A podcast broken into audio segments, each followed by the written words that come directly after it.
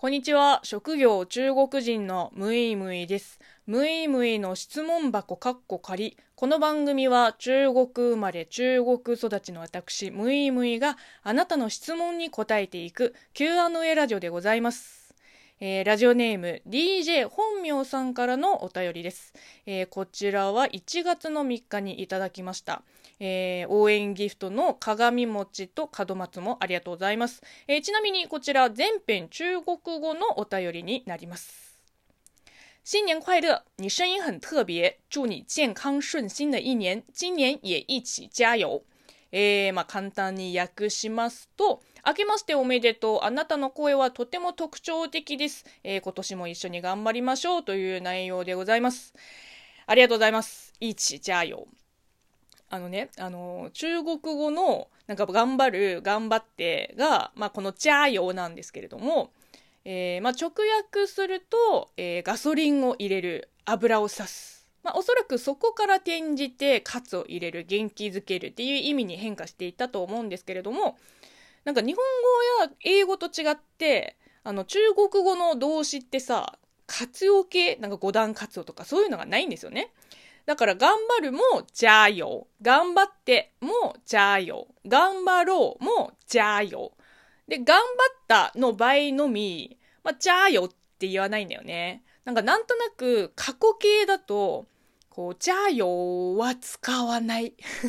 頑張った、尽力了、努力了になるかな。で、つまり何が言いたいかというと、いわゆるそのすでに頑張っている人に頑張ってくださいねっていうのが、失礼じゃない問題ってあるじゃん。もちろんその前後の文や言い方にもよるけど、じゃあ頑張ってくださいだとなんかね、すごい人ごとに聞こえません？だから、私もなるべく頑張ってくださいを、一緒に頑張りましょうに言い換えるように、しています。でも中国語だとさ、もうほぼ同じだから、そういう問題は起きないんですよね。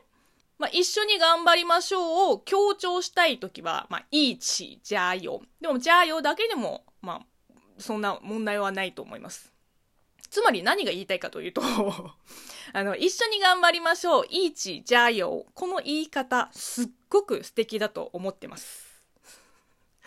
あとは、声を褒めてくださって、ものすごく嬉しゅうでございます私自身も実は声フェチでして、この人美人だな、イケメンだなというより、めっちゃいい声の方がなんかよりテンションが上がりますので、特にいい声って言われていないんですけど、特徴的な声って書いてます。より嬉しい、特徴的とか個性的とか、なんか私的にはもう最高な褒め言葉なんで、もうどんどん言って、じゃあこの流れで、もう一通声にまつわるお便りを紹介します。こちらはラジオネームお化けの寝言さん、お久しぶりです。私があまりにもそのリスナーさんにもっと褒めて、もっと褒めてのコールをしているおかげかこんなお便りです。お疲れ様です。いや、忙しそうですね。そんなお忙しいムイムイさんにリクエスト通り今から声を褒めます。かっこ笑い。最初はとにかく日本語が上手くてびっくりしたところから入りましたが、他の方もおっしゃってるように、やっぱり声がいいです。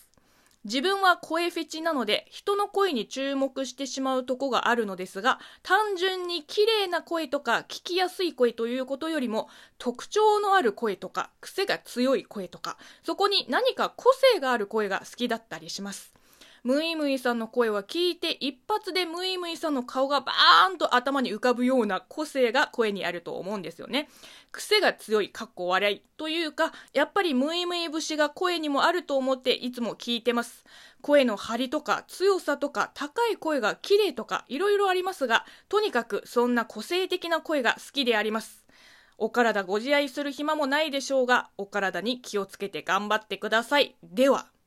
そしてお疲れ様の花束も、添えてくださいました。